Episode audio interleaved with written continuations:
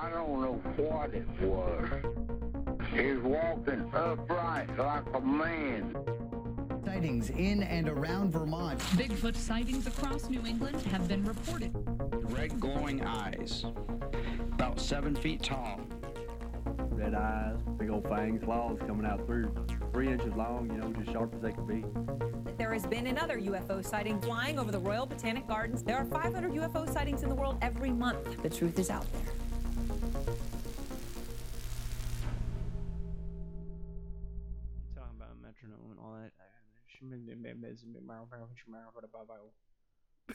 That oh that gave me a fantastic idea that will never happen. so who's the Uh, guy that mumbles from King of the Hill? Boomhauer. Uh, fuck. What's that? Where is this file? Uh oh. Uh, give me a minute. Can do. What file are you looking for? Uh, the file of the thing that I just I did research on last night. My drive, Cryptopedia research, ready for broadcast. Okay, well, I think I still have it. Where did I even save that? Like, it was on my list I of recent files. Don't know. I think you can sort from the top level file folder tree for like all your files, and you can sort them by uh, date last fiddled with. I had to do that once because I thought I lost something. I also oh, which one was it? It was uh, it was episode one of our very early episodes. So one of the bad ones. I lost a significant portion of my audio track. Yeah. So then I had to re-record. Which I don't remember that. You couldn't tell. I did a very good job because I, I it. really, like, basically sat with my back to everything and was just reacting again the way uh, to your stuff, and I could also tell by your reactions what I would have been saying. Oh God. There's a part of me that feels really upset about that because that makes me feel like our our conversations are more or less predictable. Oh no, they're not. Like a like. So it, it, it was two takes. It was a take of me doing genuine reactions and then putting in markers whenever you didn't react to what I thought I said, but I could tell by what your response was what I Oh, exactly okay. it was that I said, and then it was it was a nightmare. Yeah, it sounds like a nightmare. Yeah, it was, was- It was. It was in one of the first four episodes. and then guess, guess when I started uploading all of my uh, uh and, and saving copies of all the voice tracks Well, to uh, the Google Drive. I guess that explains why that started happening. Oh boy, I was Oh. wondering why you were doing that for a while. Yeah, no, it, it's because I uh, lost some data, and then I did a, a system restore to a date I knew that I had it. But Oh. Windows, when you do a full system restore, God. doesn't save media files. That's terrible. Like it was, it, I put a significant portion of work trying to to recover that file, doing like you know restore full, like whole system to a previous state and all that. Lissa was asking about the PS4. What what game she playing? Uh, Dark Cloud Two, I believe. Okay, cool. Um, Right, it's Dark Cloud Two, right, Lissa? Yeah. Um. Also, so so when you when you mumbled before, I was thinking, what if Boomhauer did uh that Kid Rock song, bow what bow badang dang diggy diggy. Boomhauer didn't do that Kid Rock song. I guess not. I also had a very weird dream last night. Okay, so dreams are always the most, the best thing to listen to. Dream. So let's no, do it. It's legit. So one, I knew I was dreaming in the dream, but couldn't do anything about it because I was just Okay. like, "Huh, this is weird."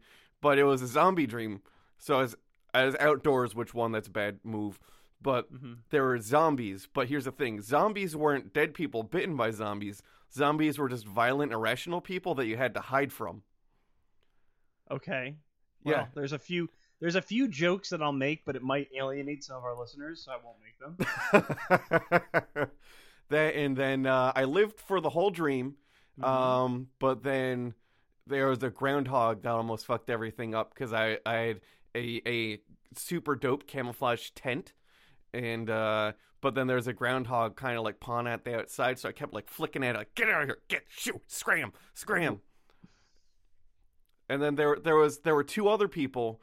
They were whole cloth fabrications of the mind, and they were just unhelpful. I mean, it's- you always have to have at least one unhelpful person in a zombie apocalypse scenario, and that Yeah. person is John. well, no, that like I found him, and I was like, "Oh, dope. Okay, you guys seem rational." And then they just wouldn't talk, and then they ran away. And I was like, "Come on, this That's is the worst. This is the worst." That's very good. It it was it was a hell. oh man, Just irrational people and, and people that are of no help. It's- my uh, my dreams are usually just nightmares, uh, like shapeless voids that I can never really pin pin anything down. yeah. So that's fun. Uh, I know, usually never remember them, but this one was particularly interesting. Describing it did no justice. It was a whole, so it wasn't like that blown out Walking Dead feel. It was like a Romero esque kind of feel to Uh, it. okay. And the other yeah. thing was, um, I was actually literally about to ask. the outdoor area was a a because I was looking around at all the geographical features and I was like, oh, this is clearly these several areas from when I was growing up, but just Mhm. sort of blended together to fit within the like essentially one block area where the dream actually took place. So I was like, man, I was like this, I was like, this is pretty cool. They did a good job. That that tree's from my my grandmother's neighbor, and it's here. It fits that, but it doesn't necessarily fit with the geometry over here. It was cool. I was I was sort of analyzing the dream within itself, but then also had to avoid the violent and irrational people. That's that's kind of wild. Was this like a REM state dream, or was this like one of those like twilight states? You know, when you're about to wake up. You know. oh no, I was, I was full about. blown s- sleeping. Okay, Sleep, so it was like a full on REM dream. Yeah. That's kind of wild.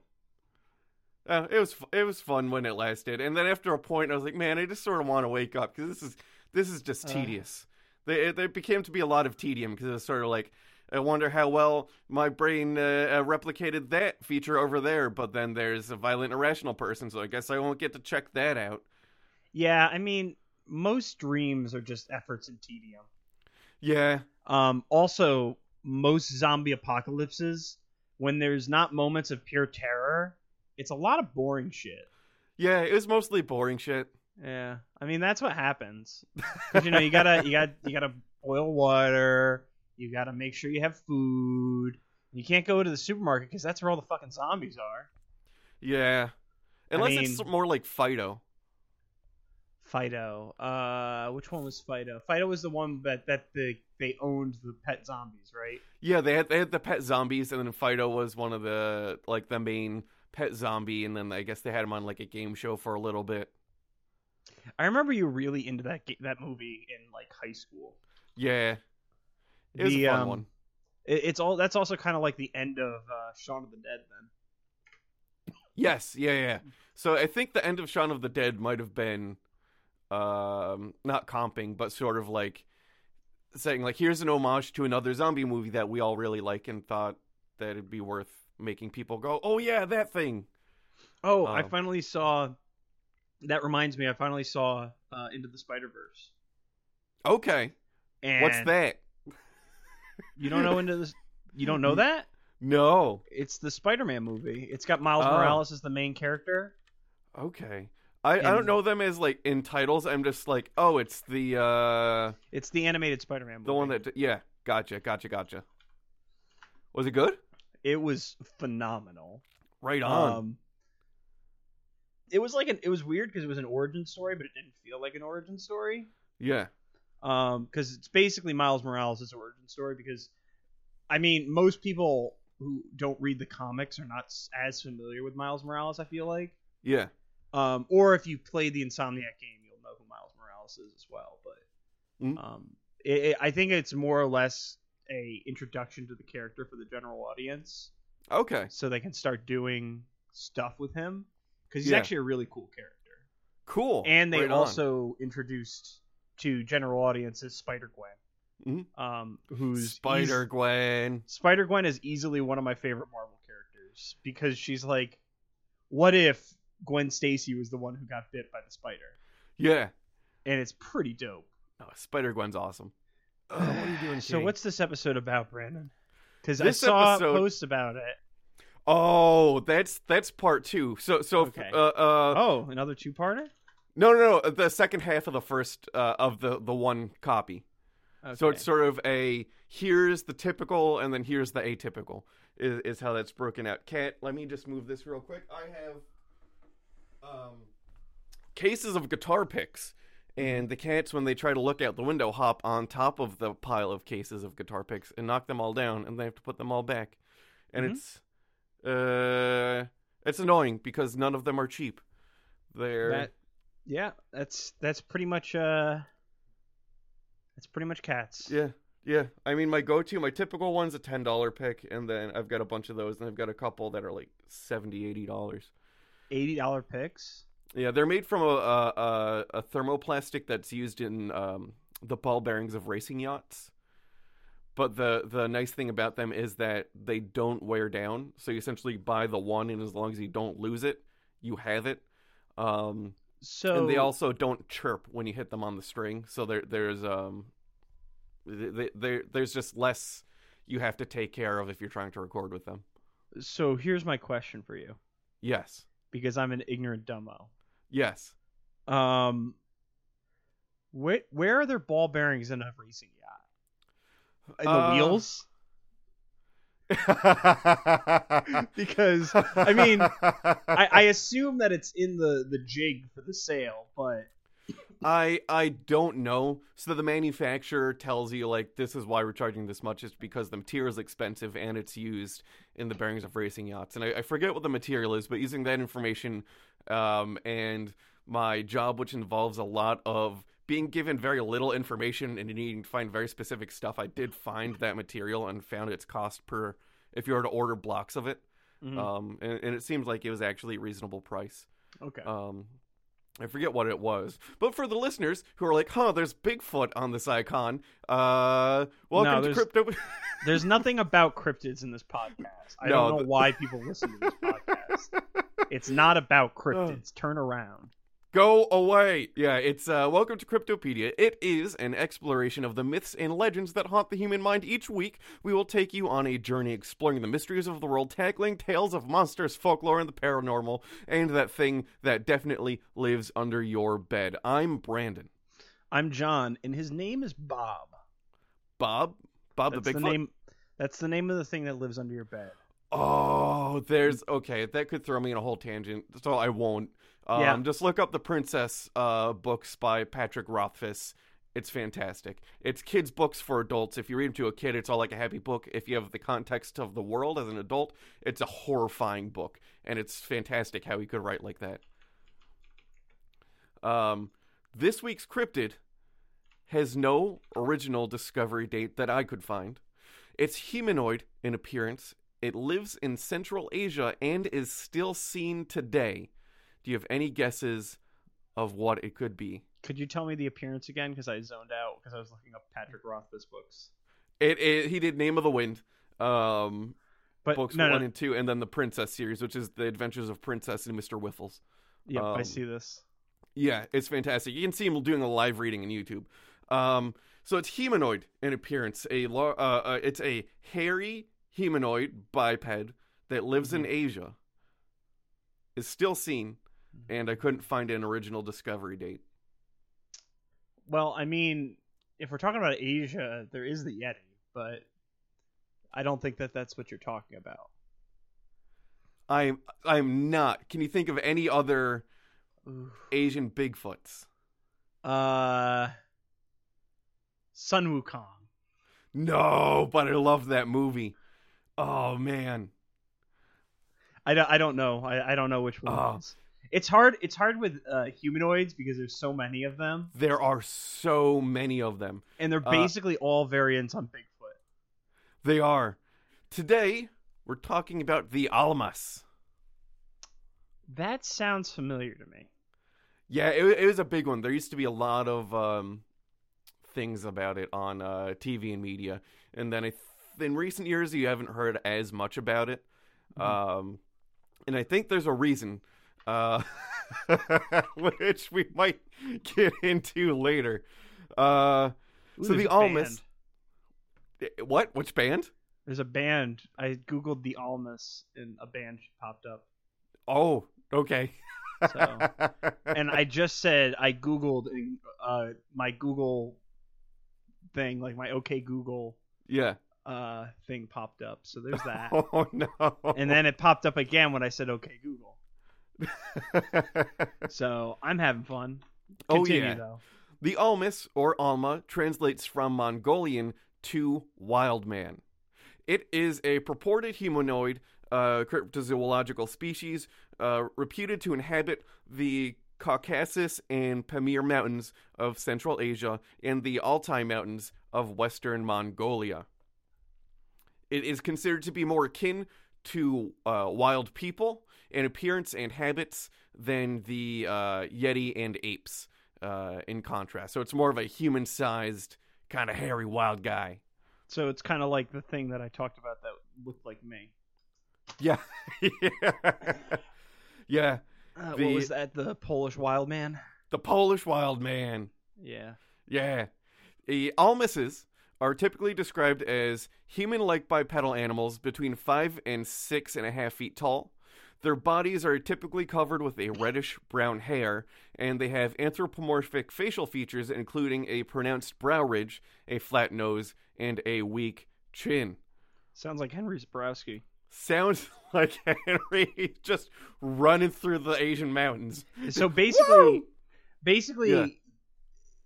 if Ben Kissel is the Bigfoot, and then Henry Zabrowski is the Almas. He is the Almas, yeah. Okay, got it. I think that I think just normal Henry running through the mountains is uh, a little bit more scary than uh, I, I honestly think normal Henry running through anywhere is a little more scary yeah because he channels he channels this level of he has this like je ne sais quoi to him. yeah no it's pretty fantastic It's I mean, I love the dude. It's just he's he's next level. oh yeah uh, many cryptozoologists believe there is similarity between these descriptions in modern reconstructions of how Neanderthals might have appeared. Well, okay. When you say many cryptozoologists believe, okay, continue. In 1420, a then 40 year old traveler named Johann Schlittberger wrote in his journal about these creatures uh, during a time he was captured by the Mongols. Schlittberger. That sounds like the like like that sounds like a brand new thing that Schlittberger sounds like it's that new burger place that opened up on Main Street and you're just like is it good? Schlittberger sounds like it's a burger joint, but they also come with like you can get a uh, a bottle of whiskey and a brown paper bag with it. Mm, yeah, no, it definitely sounds like it sounds like a place that exclusively caters to alcoholics. Exactly. Yeah. Yeah. Yeah. We'll we'll get the new uh the the Schlittburger is a triple bacon cheeseburger, and it also comes with uh uh really twenty four ounce of, of hot beer at Yeah. Schlittburgers. Yeah.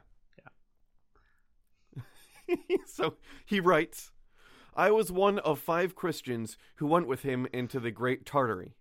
First through the country uh, called Strana, then through the country called Gursey. After that, he passed through a country called Lockinshan.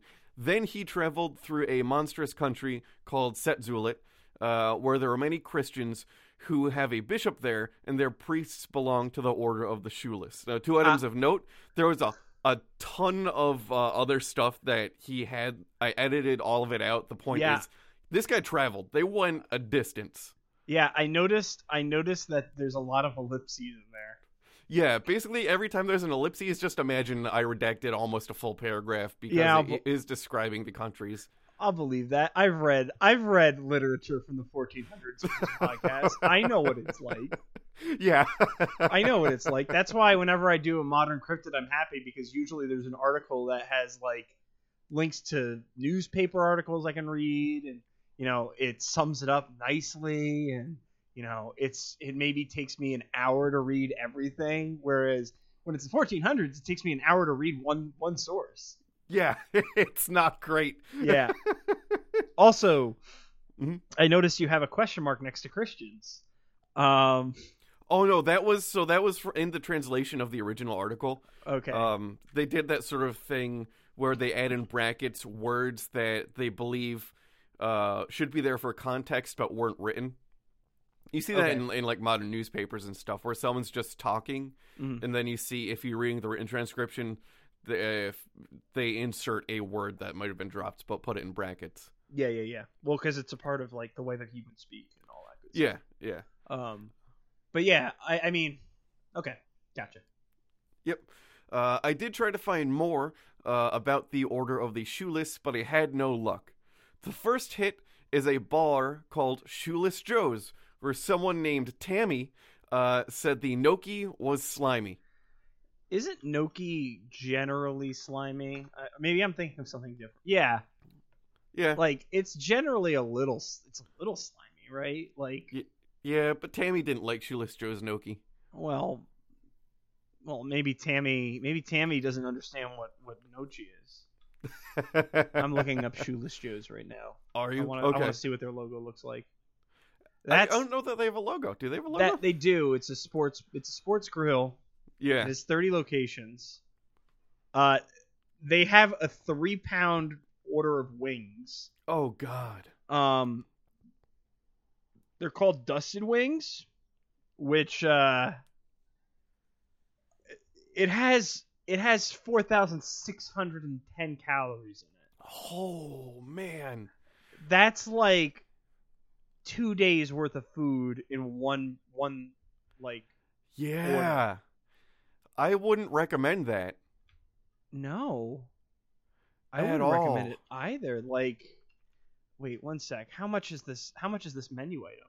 I'm on their website. Oh, are you on their website? yeah, I need to know. Uh dusted. This is a great bit. yeah. oh, most of it's gonna be cut down. Uh forty-five dollars for 50 chicken Oh. Holy crap! Which uh hmm. I mean, we're talking about about a buck a wing. Yeah, but at the same time, I don't know if I'd spend forty five dollars on 40, 50 chicken wings. Because here's the fact of the matter: that's too many chicken wings. that's too many chicken wings. You can't enjoy them properly. You cannot enjoy them properly. No, because they're gonna. all. The problem is they're gonna get cold by the time you get to the end of them. Yeah. I mean, I guess it's probably for for groups of people, but I'm not going to get. I'm not going with a group that's gonna eat fifty chicken wings.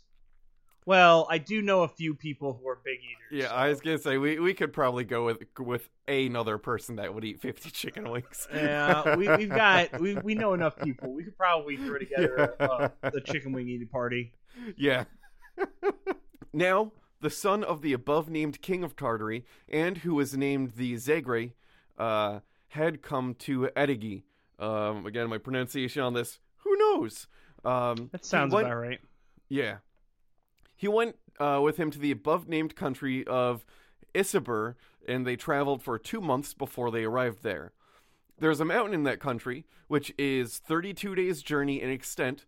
The people there themselves say that the extremity of the mountain is a desert, uh, and that the desert is the end of the earth. I mean, Uh, basically. Yeah. Uh, they also said that the same desert, uh, nobody can have a habitation because of snakes and wild beasts and the Mongolian deathworm. and the Mongolian death. It's entirely possible. Um, And the dragon. and the dra- That one dragon. Never forget about the He- dragon. He's a dick. He he won't kill you. All he does is he he if you bring water, he just knocks it out of your hand. hmm He's kind of a jerk. Yeah. Uh, uh, on the same mountain, there are savages who are not like other people and they live there. They are covered all over the body with hair except for the hands and face and run about like other wild beasts in the mountain.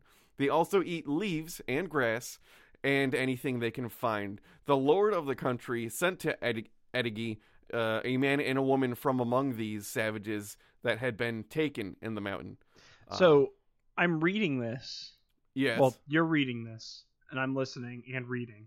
Um, how is this any different from any description that like European explorers Oh, they're all the same. they all they all sound like this anytime they're de- describing a native tribe i feel like Yeah, they all Like- write the exact same way.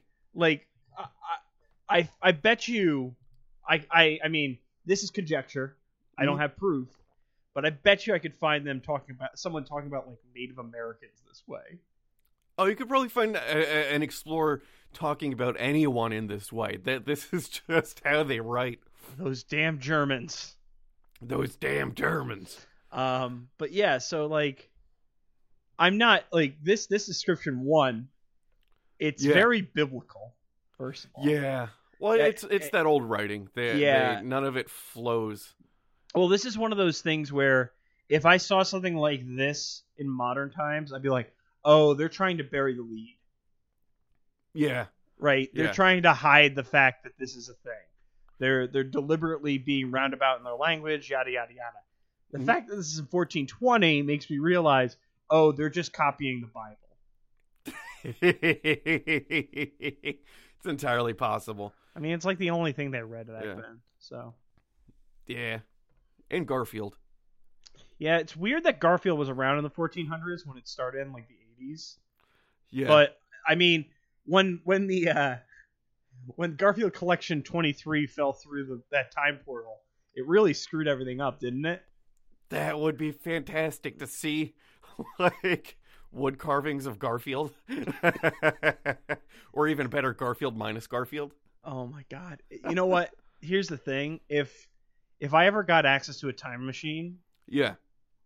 because of the notion of causality and all that stuff, I I probably wouldn't change the course of history that much. Which sounds like a really shitty thing, but like once you start muck- mucking about in history, things get mucky. Yeah, I mean, I'd probably advance the the um the technology that created the Shamrock Shake. Um, but fair. outside of that, I'm not sure how much I would do. I'd probably drop an anthology series of Garfield back through the time machine, then destroy the time machine. yeah, Because uh, I feel like I feel like I I would want to see the implications of that on uh, human like like humanity. Because think about it, you have modern paper, modern ink, Mhm. modern bookbinding, modern technology depicted in the books. you know what I would do? I know exactly what I would do. I'd take my time machine Mhm. and I would Truman use that to do a Truman Show esque prank on the band Ludo and make them live Broken Bride. You know, you say that, but there's no there's no evidence that they didn't get uh, broken brided. You're right. A, a lack of evidence is absolute proof. It is. It is. or at least that's how most of our sources seem to think. Yep. uh, yeah. That, by the way, is one of the earliest accounts I could find that describe the dietary habits of the Almas, and they uh, appear to describe it as an omnivore. They eat mostly leaves and berries and the such, but they'll eat anything they can get their hands on. Uh, later, a Nikolai Przewalski, a Russian geographer, was exploring a similar region where Johann first heard of the Almas. Nikolai writes that before arriving in Kansu, we heard from the Mongols of some extraordinary animal uh, which ranged through the province and is known to the inhabitants under the name Kung Gurasu, i.e., the man beast. So I wanna I wanna take a second. I'm looking at this Yeah. image of Nikolai. Mhm. Nikolai. Yeah. And he reminds me of someone. I can't put my face on it, Stalin? finger on it. But yes, he does. That's it. That's it. It's Stalin. I just I also like just said I can't put my face on it. Um, I mean, you're Listen- up late. You have a cold. I, I think I have a cold. I don't even know anymore. Oh. We were told that had a flat face like that of a human being and often walked on two legs. Uh, that its body was covered in thick black fur and its feet are armed with enormous claws. That's dope. Like that's cool. It needs a pedicure. It's also a much uh, uh, better description, and his writing is way easier to read. I mean, yeah. Johan. Yeah. Uh, and that its strength was terrible. And not only were the hunters afraid of attacking it, but that the inhabitants had removed their habitations from those parts of the country in which it visited. These accounts were corroborated by um, Tangutans in Kansu, who one and all declared uh, to him that the animal answering the above description inhabited their mountains, uh, but that it was rare. When he questioned them if it was not a Blair, a Blair, if ugh, if it was not a bear, they shook their heads and assured us that it was not, adding that they knew well enough what a bear was like.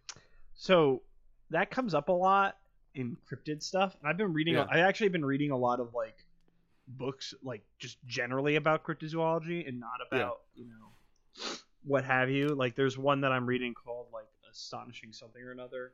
Yeah. Um, I, I posted it to Twitter recent-ishly. Um, but basically, the idea is a lot of a lot of uh, cryptozoologists will assume that because there's a story, that that instantly means it's based off a real creature. Mhm. But a lot of the time, um, a lot of the time, it's more or less like myth, right? Yeah. and it's it's it's an ex- I actually am going to get into this on next week's episode, but it's amazing how quickly humans can turn something, you know, weird but ultimately mundane Mhm. into something supernatural. yeah. Yeah. Um, because also, uh, like the Yeti as well Mhm.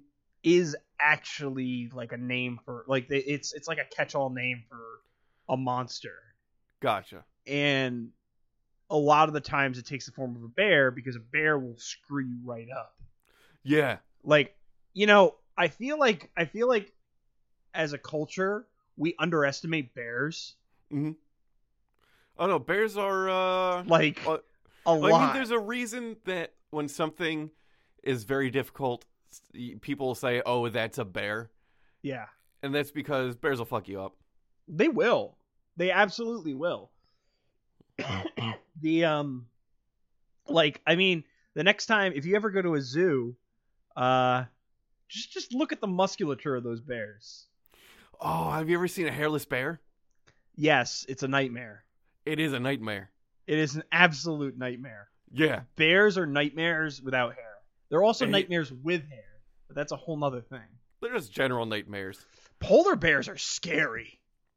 Oh yeah. Well, the other thing is because of their white fur. If you ever see a picture of one after it attacks something, it's all covered in blood. You're like, oh, that's fucked. There's some metal. They're they're metal bears. I'll tell you that much. Oh yeah. It's not all Coca-Cola drinking. Let me tell you. they they they get high on sugar and that's it. Yeah, don't do not give a polar bear a Coca-Cola. Do don't.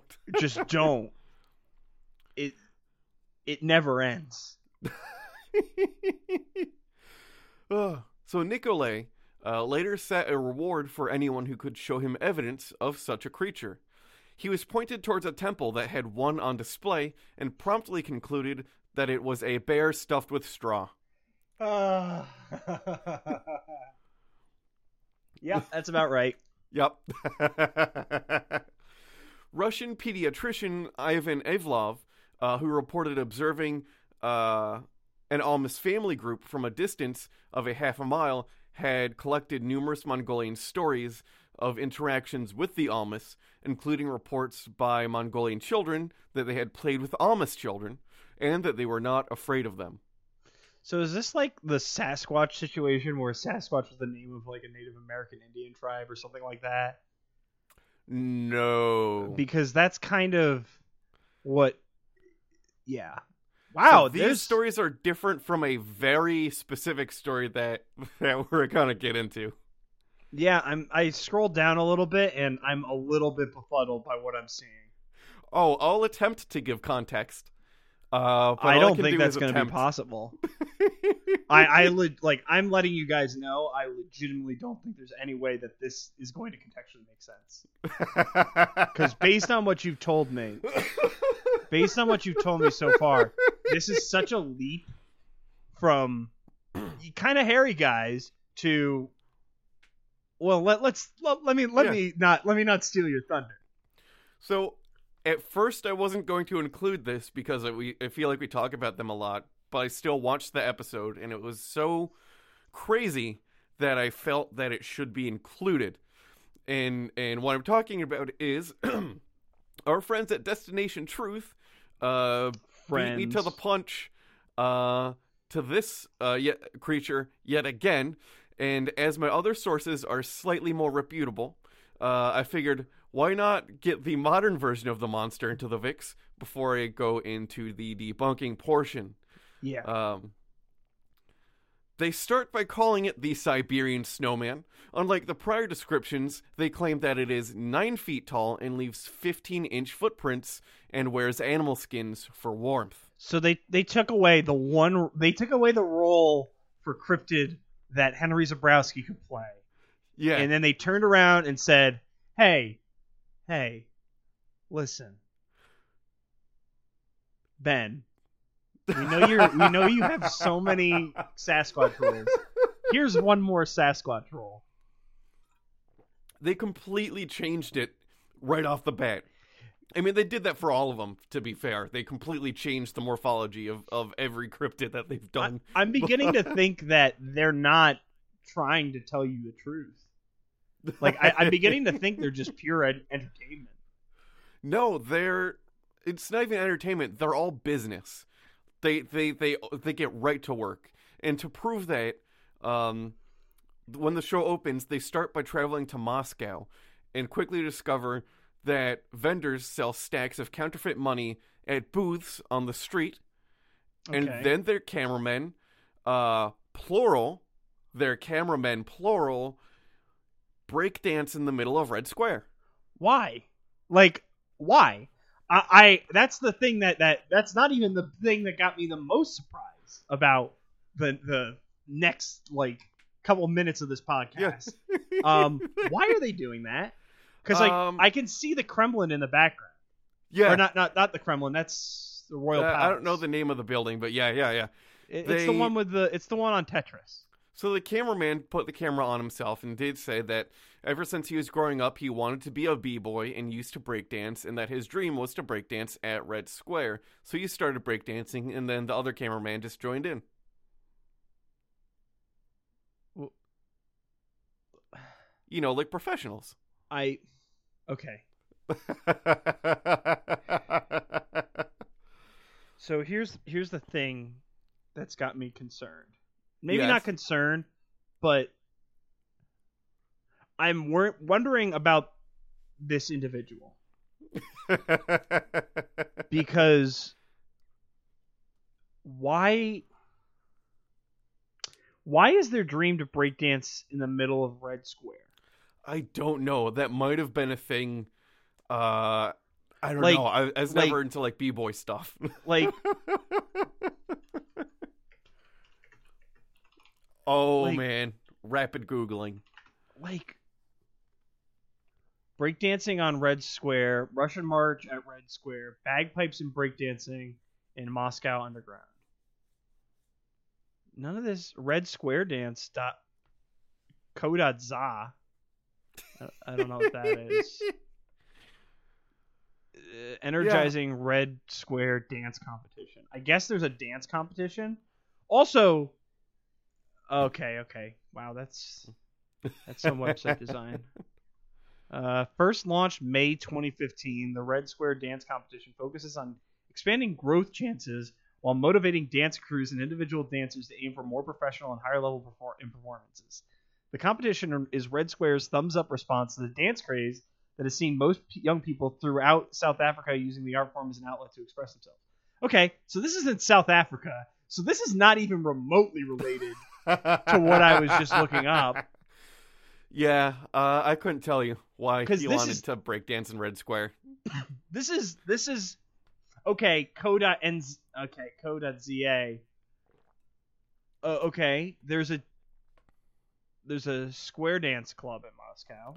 There might have been a group that did like a music video and they danced in Red Square or something like that and inspired him as a child. That's my best guess though. I, You know I what? don't- You know what? There was a group that did do a dance in uh in Red Square, Brandon. Really? Who was it? I just found it. I just found it. Um, I believe it was uh uh the Russian military. oh no. Oh man. This is that oh god. Okay. For for a half second I thought they were going to just start dancing, but turns out nope.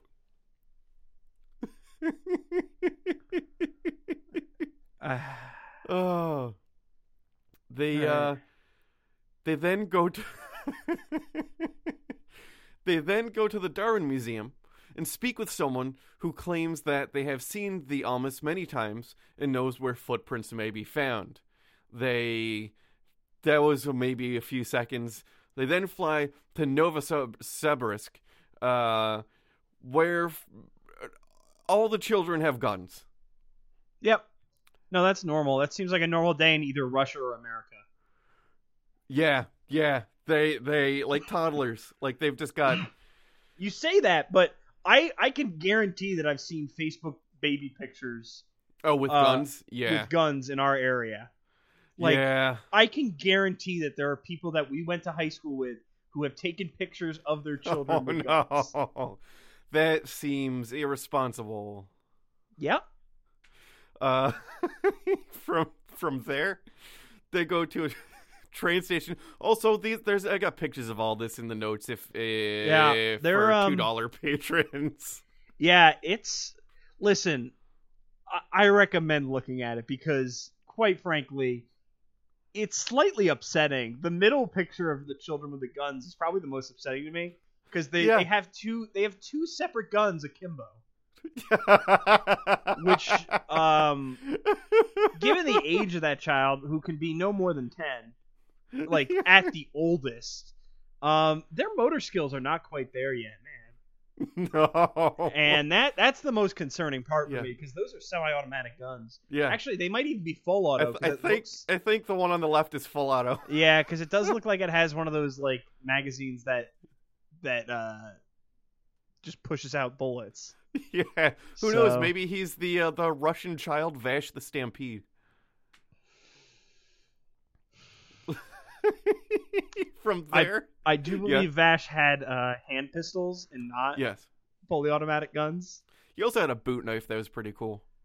He also had like oh, like didn't he have like robotic arms or something? Well, yeah, his one hand was was like could turn into a shotgun because it was a robot, and then Yeah. his other hand, uh, his body would transform into like a giant magical laser cannon. Yeah, anime's fun. Yeah. From there, they go to a train station um, that takes them to Barnaul, then to the Bartine Mountains. Okay. They meet with a woman who claims to have seen the Almas. Uh, they make fun of her cooking Okay. and then enjoy some Tuvian throat singing. let's not punch down. Yeah, let's not punch down. she tells them that if they need to find it, they need to go high up onto the mountains and onto a glacier. I think They- I think she's leading them on a uh, on a wild goose chase because they made fun of her cooking. I that thought also crossed my mind while watching the episode because they were not nice. uh, they don full ice mountain climbing gear and tie themselves together as they attempt to scale what some would call an extremely mild incline. yes. Like- Yes. Like I, I'm imagining um that scene from oh, from uh from South Park where they're like talking about global warming. And they all tie Yeah. themselves together and like they're way they're way overdressed for it, and they all just like pass out three steps Yeah. down the sidewalk. I would to give no one but you any context. The hill um out back of our high school cafeteria was Yeah. about twice the steepness of the hill they were attempting to climb. And that was an easy hill to climb. Yeah, I mean, you wouldn't want to go up and down it a whole bunch, but like, I think we did go up and down it a whole bunch for like endurance training and gym class once. yeah, Like once. like it wasn't. So, so I mean, they they it just it was ridiculous seeing it on on the on TV. Night falls, and they surround the area with a sarcastic amount of night vision and thermal cameras. Like, like this is a in the later seasons, so they had more of a budget, and and they like when it seemed like they put out so many, it seemed like it was a parody of this type of show. Like the the the extent of which they were like just covering the area. So how many Um, uh so how many night vision and thermal cameras do you have? 300. Why? What do you mean why? Yeah. You need 300. Yeah. Have you ever caught literally anything on any of them? That's why they need three hundred. Yeah. Well, because every time every time that they don't catch something, they buy another one because they're like, well, this one's this one sucked, but we might as well use them. We got them. Yeah. um, now, given the amount of cameras they had, they did find no Almas yet, but in the middle of a uh, a sequence where it was a lot of like close up, shaky camera footage where they're doing like it- it's clear they were sort of trying to like insert some drama where there wasn't any at all. It was like a what's that? There's something in the woods shoot, uh, trying to make it look like they seemed something. Their their demeanor their demeanor is very funny. Their demeanor suddenly changes from performing to th- that they there's fear to real actual fear as they realize that the Almas tracks that they were following uh, became several sets of tracks that they quickly realized they are uh, legit in the middle of a wolf pack. Amazing. Uh, they show actual panic and uh, real creatures in the night vision. They are they, they were wolves. Good. so please tell me that the wolves ate them. the, wolf, the wolves did not eat them, but you could like it was very funny because it was quickly like, oh, what was that? And then like quickly like he they stop and you can see like they they're not breathing when they don't have to, trying to listen. Their pupils like dilate a little. Like it goes to real fear. Like they're like, oh, they're like, oh, it's multiple foot mm-hmm. tracks, and then they go, oh shit, we're in a, we're in the middle of a wolf pack. like, Well,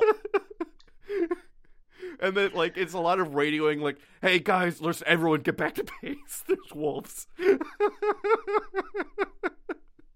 so it wasn't a one man wolf pack, is what you're talking no, no, it wasn't a one man wolf pack. Okay. Uh, they return to the town and speak with another eyewitness. Her name is Helena. Uh, she was awoken one night uh, by some sounds, and then she begins to describe what I would call a peeping Tom looking through her window. Okay. Um. So it was probably a peeping tom, right? That's Or- what Mike. She was saying it was the Almas. I'm saying she was just trying, like, it was outside with its hands up, like, looking through the window at her. And in my head, that's, uh, like, Harry Pervert, not necessarily, uh, you know, uh, uh, cryptid. Mhm. Um, so the team decides to pursue the creature in a tank. Uh, Can you I- repeat that? Because the, that the so the team decides to pursue the creature in a tank. sure, So sure. th- there is something I like to say. She wasn't saying I was just awoken by this creature. She is telling a story from the past. So they go to find it in a tank. Uh, I assume this is because you can easily rent Cold War era equipment, and I emphasize easily, uh, because clearly they were not told how easy overheating the engine is and ended up stranded in the tundra and built a snowman while waiting for the tank to, to become operational again. Wow. also, that's the single worst snowman I've ever seen in my life. Yeah, it's a real bad snowman. Like, it's really, really terrible. And it's also hilarious to me that the engine was, let's be honest, so poorly built that it overheated in the tundra. Oh yeah. Like, that's next level poor heat management. I feel like, mm-hmm. like Yeah. I mean, It the has- shots they were showing of it driving, it, it seemed pretty clear that they were doing a lot of like driving as fast as they can and trying to make stuff look cool. And they probably did that for a few hours and then just overheated. very Uh, good. They set up eight cameras and a slew of perimeter sensors to try to capture this pervy beast. Um, they they that was the end of the show. They didn't find anything. Nice. Uh, yeah, that was it. Oh, they did find um, fur when they were out there, and DNA testing uh, proved that it was from an ibex.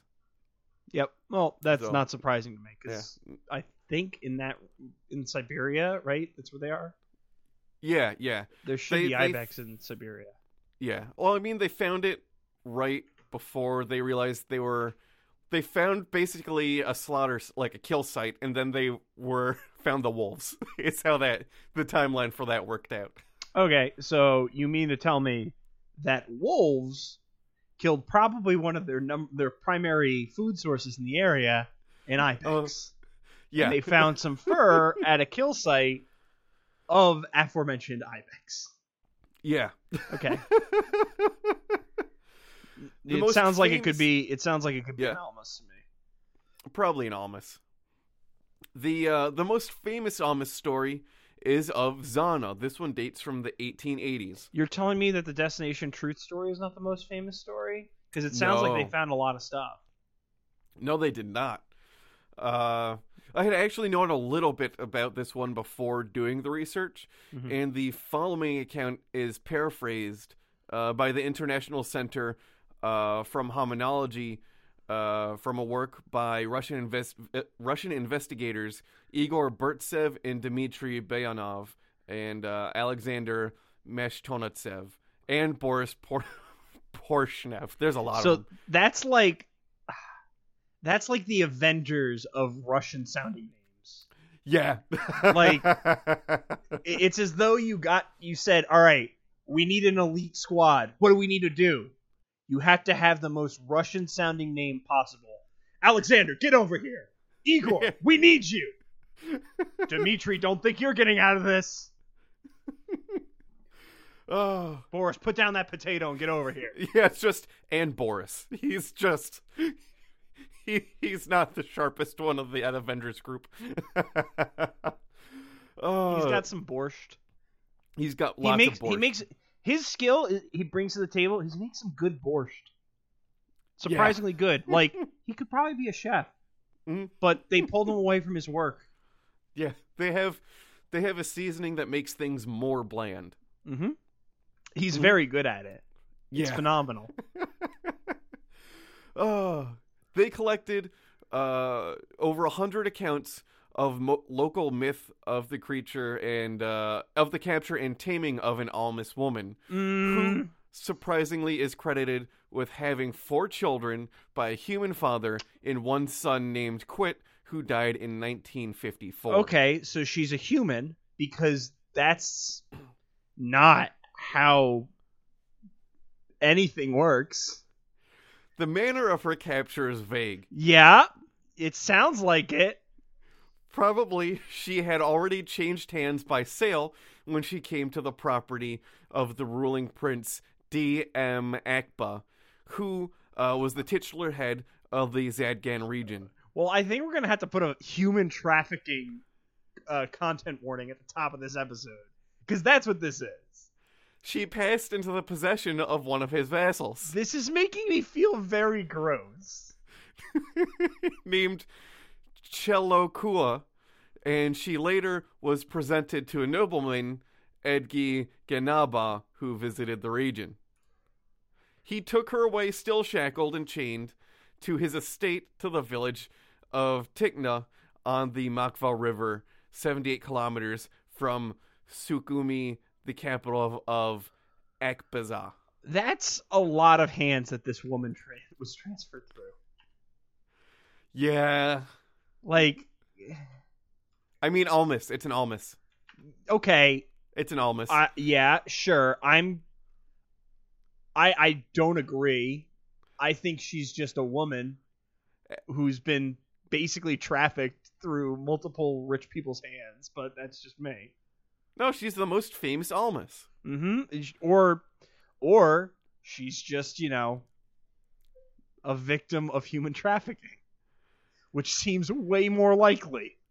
At first, Ganaba lodged her in a very strong enclosure, and nobody ventured in to give her food, for she acted like a wild beast. So It you mean to tell me her. you you mean to tell me that a person who's being trafficked doesn't want reacts negatively towards her captors? I wouldn't say that. I would say she dug herself a hole in the ground and slept in it for the first three years. She lived in this wild state, gradually becoming tamer. After three years, she was moved to a wattle fence enclosure under an awning near the house. Tethered at first, but later she was let loose to wander about. She's literally being treated worse than a slave. However, she never went far from the place where she received food. Yeah, uh, this this is uh this Almas isn't being treated well at all. This is horrible. This is like one of the worst things we've described on this podcast. She could not endure warm rooms, and the year round, uh, in any weather, slept outdoors in a hole that she made herself under the awning. I mean, I kind of understand the hole because like you can't get snuck up on if you're li- if you're sleeping in a hole. Yeah, Like if you have a bunch, if you view everyone around you as enemies, generally speaking, placing yourself in a position where you can't be ambushed is a good one. yeah, yeah. Her skin was black or dark gray, and her whole body covered with reddish black hair. The hair on her head was tousled and thick, hanging mane like down her back. She could not speak. Over the decades uh, that she lived with the people, Zana did not learn a single Akbaz word. She So- only made inarticulate sounds and mutterings. But were they inarticulate because they didn't understand the human speech that was coming out of her mouth? Because It's an Almas. Who's to say Almas versus uh, just a person speaking a different language? this is making me very upset for this woman. I feel Yeah. very bad for Zana. But she reacted to her name, carried out commands given by her master, and was scared when he shouted at her. I mean, if anyone shouted at me, I would be scared too. And this despite the fact she was very tall, massive, and broad, with huge breasts and buttocks, and muscular arms and legs, and fingers that were longer and thicker than human fingers. She could splay her toes widely and move the big toe. That's okay. Cool. I there's definitely people, human beings who can do that. And also, wasn't the Almas originally small? Like we were talking about a Henry Zebrowski type. Yeah. Well, this one's an actual Human. Almas, so this is the real what how you the real Almas. The, the, no, what you're saying is this is an actual human. From remembered descriptions given to Mashatev and Porshenev, her face was terrifying, broad with high cheekbones, a flat nose turned out, nostrils, muscular jaw, wide mouth, and large teeth and low forehead, and eyes of a reddish tinge. Uh, but the most frightening feature was her expression, which was purely animal, not human. See, Almas. But Sometimes she would you- give a spontaneous laugh, baring those white teeth of hers, and later uh, were so strong that she easily cracked the hardest walnuts. but nothing her face her description of her face in the picture that's in this makes me think she's just a woman of African descent.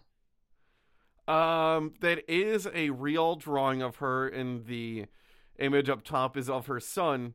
Uh, that's just how the Almas look, John. But I'm feeling very upset. This this has got me extremely upset. I am super not okay with this. She lived for many years without showing any change. No gray hair, no failing teeth. Keeping strong and fit as ever, her athletic power was enormous. She could outrun a horse and swim across the mild Mekav- Mokva River, uh, even when it rose violent at high tide. Seemingly without effort, she lifted with one hand an 80 kilo sack of flour and carried it uphill from the watermill to the village. She climbed trees to get fruit and to gorge herself with grapes and would pull down a whole vine uh, growing around the tree. She This ate just- whatever. Yeah, This just sounds like a person who's being made to do a lot of physical labor, so they're good at physical stuff. yeah. Uh, she loved wine and uh, was allowed her fill. After which she would sleep for hours in a swoon-like state. A lot of people like wine. Yeah. A lot of people like alcohol. Yeah. Uh, she liked to lie in a cool pool uh, by the side of buffaloes, and at night she used to roam the surrounding hills. She wielded big sticks against dogs, and on other perilous occasions, she had a curious obsession for playing with stones and knocking one against the other to split them. So she's a geologist. Yeah, she took swims year round and uh, uh, was naked even the- in the winter. Uh, let's. yeah, sometimes she went into the house, uh, This is but the women were afraid and came near her only when she was in a gentle mood. When angry, she presented uh, a scary sight and could even bite, but she obeyed her master, uh, and who knew how to bring her to heel. that's upsetting. Adults used her as uh, a bogey figure with children, although Zana never actually attacked any of the children. Not surprising because she's a normal human Yeah. being who's being, uh, frankly, abused and treated as subhuman. The almas was trained to perform simple domestic tasks such as grinding grain and flour, bringing home firewood or water or snacks uh, from the water mill, uh, or pour or to pull her master's high boots off. So that's the uh, story of Zana, the most famous almas. Some additional info um, is that Zana is said to have had sexual relations with a man in the village uh, named Edgi, Edgi Genaba So- and gave birth to a number of children, apparently human and normal in appearance. Uh, Edgy isn't Edgy her quote unquote master though? Like I'm literally Yeah. looking up a couple paragraphs up. Yeah, This is gross. yeah. Th- these are from different sources. So one actually tells you what Edgi was, and the other one just says he is a guy from the village. Um, several died in infancy. Uh, the father, meanwhile, gave away four of the surviving children to a local family. Two boys, uh, Dan, Zanda and Khwit. Uh, uh, two girls, Kadzar and Gamasa, uh, who were assimilated into normal society, married and had families of their own. Zana died in 1890. Well, she was Um, captured in what? Eight sometime in the 1880s. Yeah. Yeah. If I was in a situation where I was, jeez, Louise, that's bad.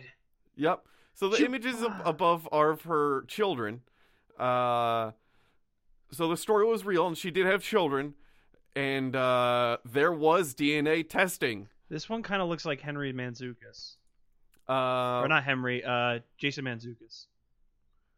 the the oh her son Khwit. the Yeah, one her up top? son. Yeah. Her son kind of looks like Jason Mantzoukas, which Brian is a Sykes- compliment. which is a compliment, yes.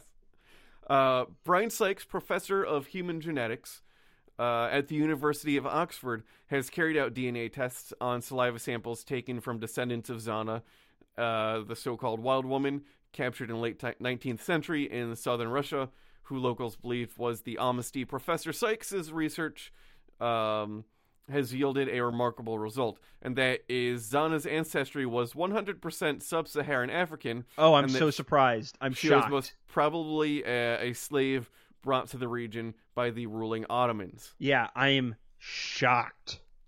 See this? Yep. This is my shocked face. I could have told you that just based on the story. It's like beat for beat, like Mhm. every form of story about sub-Saharan slavery, except they called her an almas because for whatever reason they were afraid to call her a slave. I think they might have actually thought she was an almas.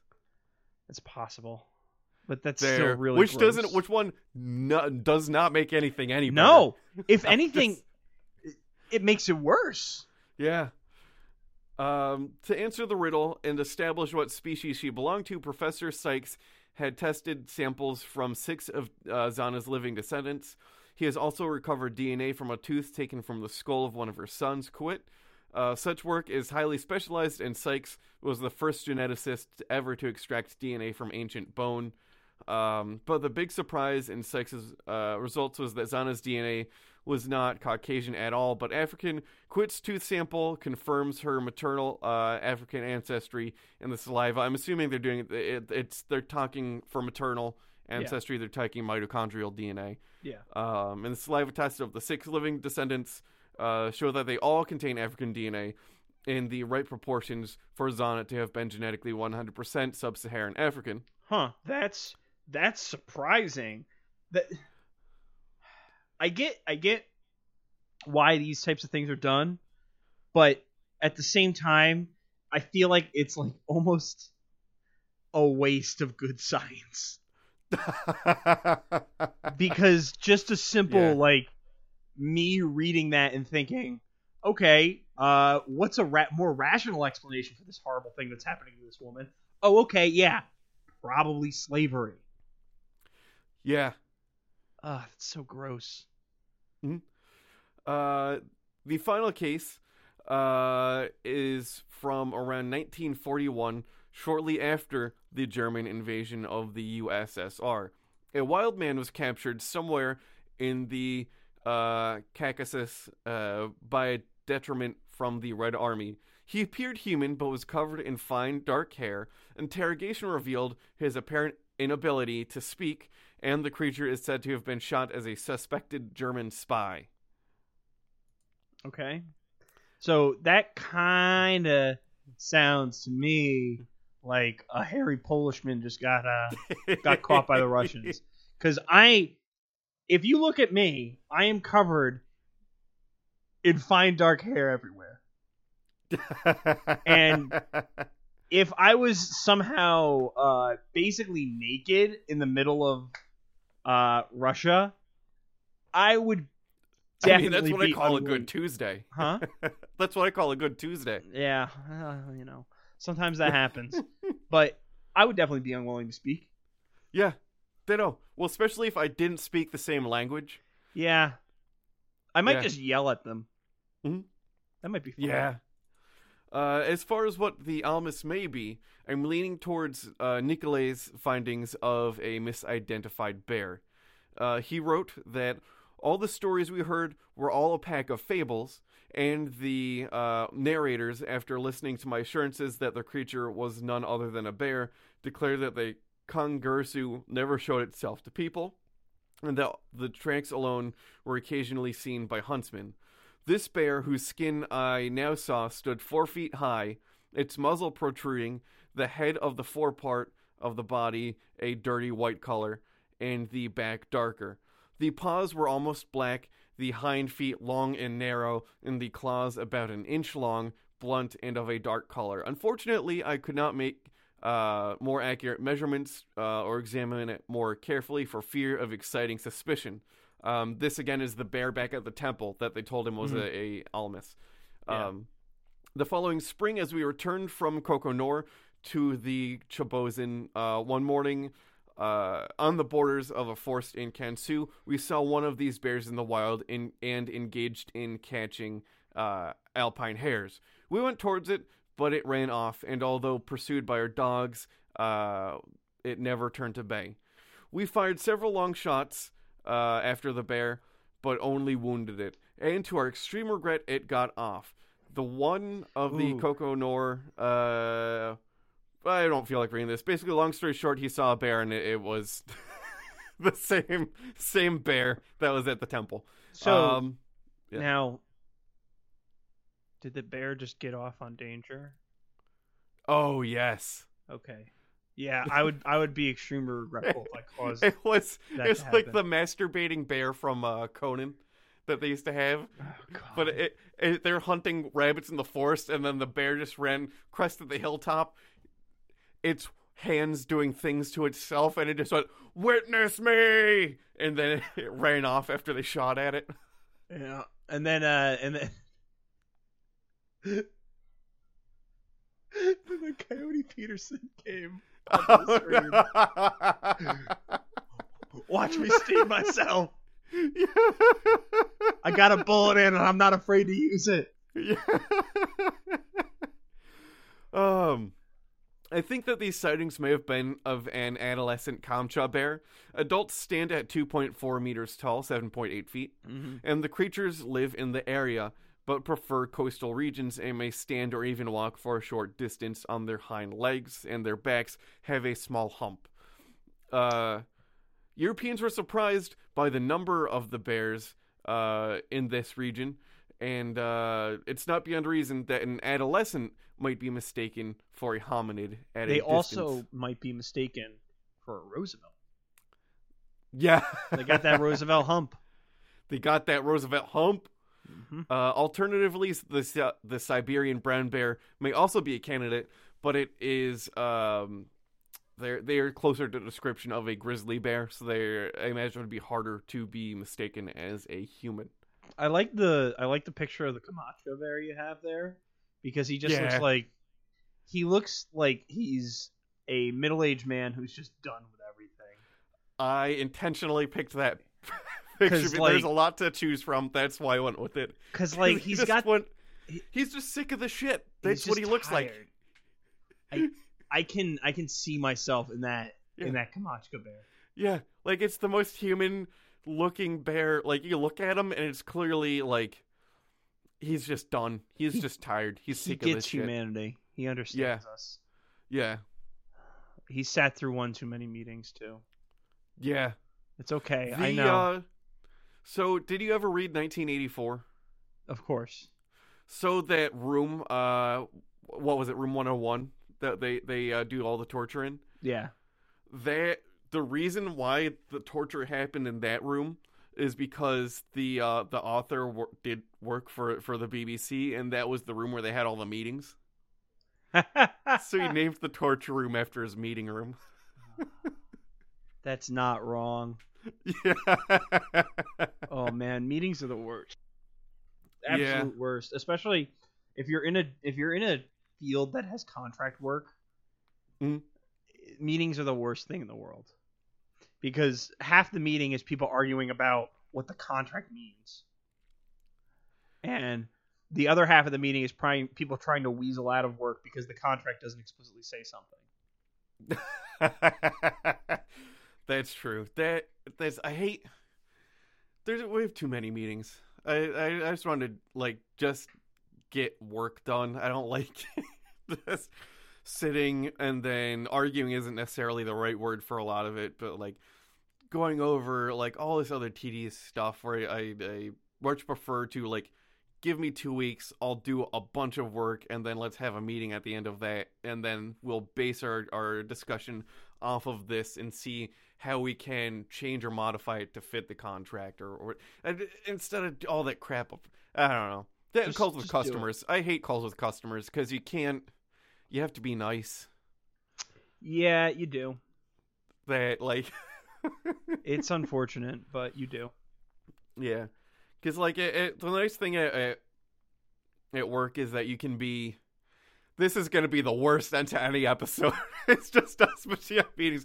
Long story short is like you can like have meetings can get very uh uh once you're out of the meeting room, everyone's back to normal basically. So it can get like tense, and then you know people you know people say it's, you know that's dumb and, and all that. Shit, Yes. yelling at people. I They, will like, say it that. it, I like that. Like once you're out of the meeting room, you know, give someone five minutes, and then you're out of the meeting room, and, and it's done with. it, Even if you're just, like had a very heated. uh Yeah. Sometimes I never get out of that meeting room. Anywho, I, I think that's enough Uh. uh, talking about meetings. yeah. Um, So, some general plugs. Uh, our website is cryptopediacast.com.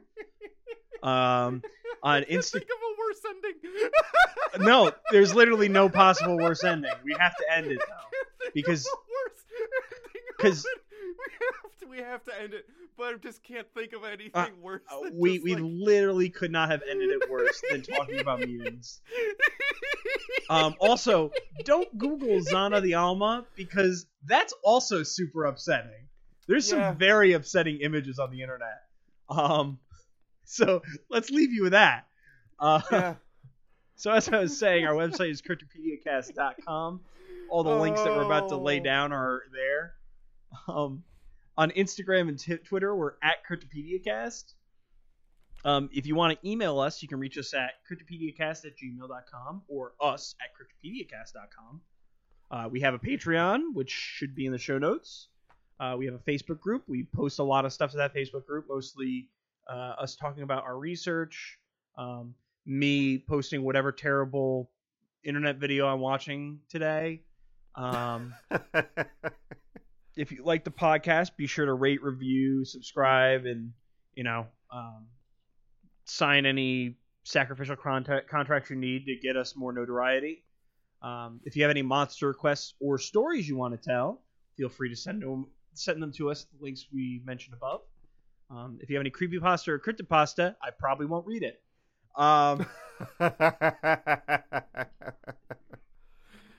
Uh, uh, you could find me on Instagram at donkey underscore hands. My website is boyerb.com. My email is brandon at cryptopediacast.com. And my Twitter is at cryptobrandon, capital C, capital B. Um, as always, my Instagram is at Mew2057. My Twitter is at JFDunham. And my now functioning website is johndunhamgames.com. Woo! We got a functioning website again. Yeah, that took forever. I, I ended up, I, I, it took forever. That's all I'm going to say. Um, if you want to email me, it's john at cryptopediacast.com. There's also a link to that on my website. Our art was done by Tom Hill. You could find him on Instagram at Thomas Michael Hill. His website is greatergloryco.com and his email is tommikehill at gmail.com. As always, I'm John, I'm Brandon. and I'm to need you to come in on Sunday.